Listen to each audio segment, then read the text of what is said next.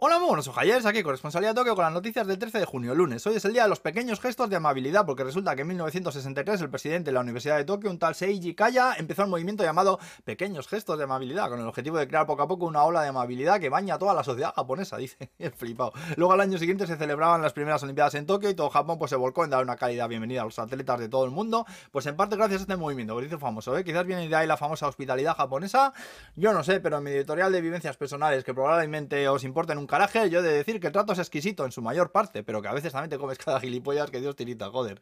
Que en todas las cazuelas tiene que haber un garbanzo negro, ¿no sabes? Que en todos los estuches hay un lápiz por afilar, que no le llega el agua al tanque, que no tiene los patitos en fila, ¿eh? Que le falta una raya para el tigre. Bueno, ya me entendéis. En fin, vamos al Sopicaldo, un japonés que ha vendido un violín Stradivarius en Nueva York por más de 15 millones de dólares. Se han encontrado aminoácidos en las muestras del asteroide Ryugu a que mandaron un cobete y eso parece, parece que significa que se podría formar vida ahí en las piedras, en los asteroides, y que igual nosotros llegamos a la Tierra así, dicen, en un pedrusco resulta que somos todos extraterrestres y andamos con las banderitas haciendo gilipollas, ¿no sabes?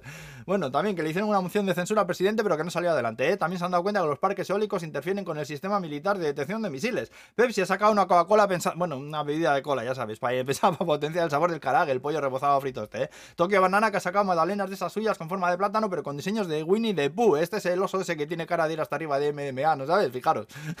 Muchos granjeros también están dejando de producir arroz para plantar soja y trigo, porque parece que los importaban principalmente de Ucrania y de Rusia y por lo que sea pues no está llegando. También una inteligencia artificial ha diseñado una y un maese armero la ha fabricado y mola todo lo molable, ¿eh? está muy guay. Eh, también han encontrado un coche en un parking con un señor dentro muerto. Dicen que igual llevaba ahí más de dos años sin que nadie, nadie le echase cuenta y en una escuela nos saca también se pusieron mal los 17 chavales por hacer gimnasia con las mascarillas puestas. Les dio un tabardillo por el calor, no son obligatorias, pero el profesor pues no le dijo que se las quitasen.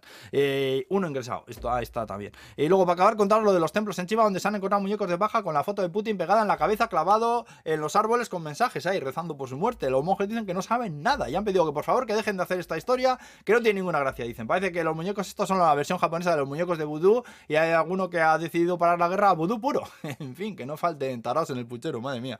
Y bueno, ya estaría. Hala, pues que vaya bien la semana, Gur, pues.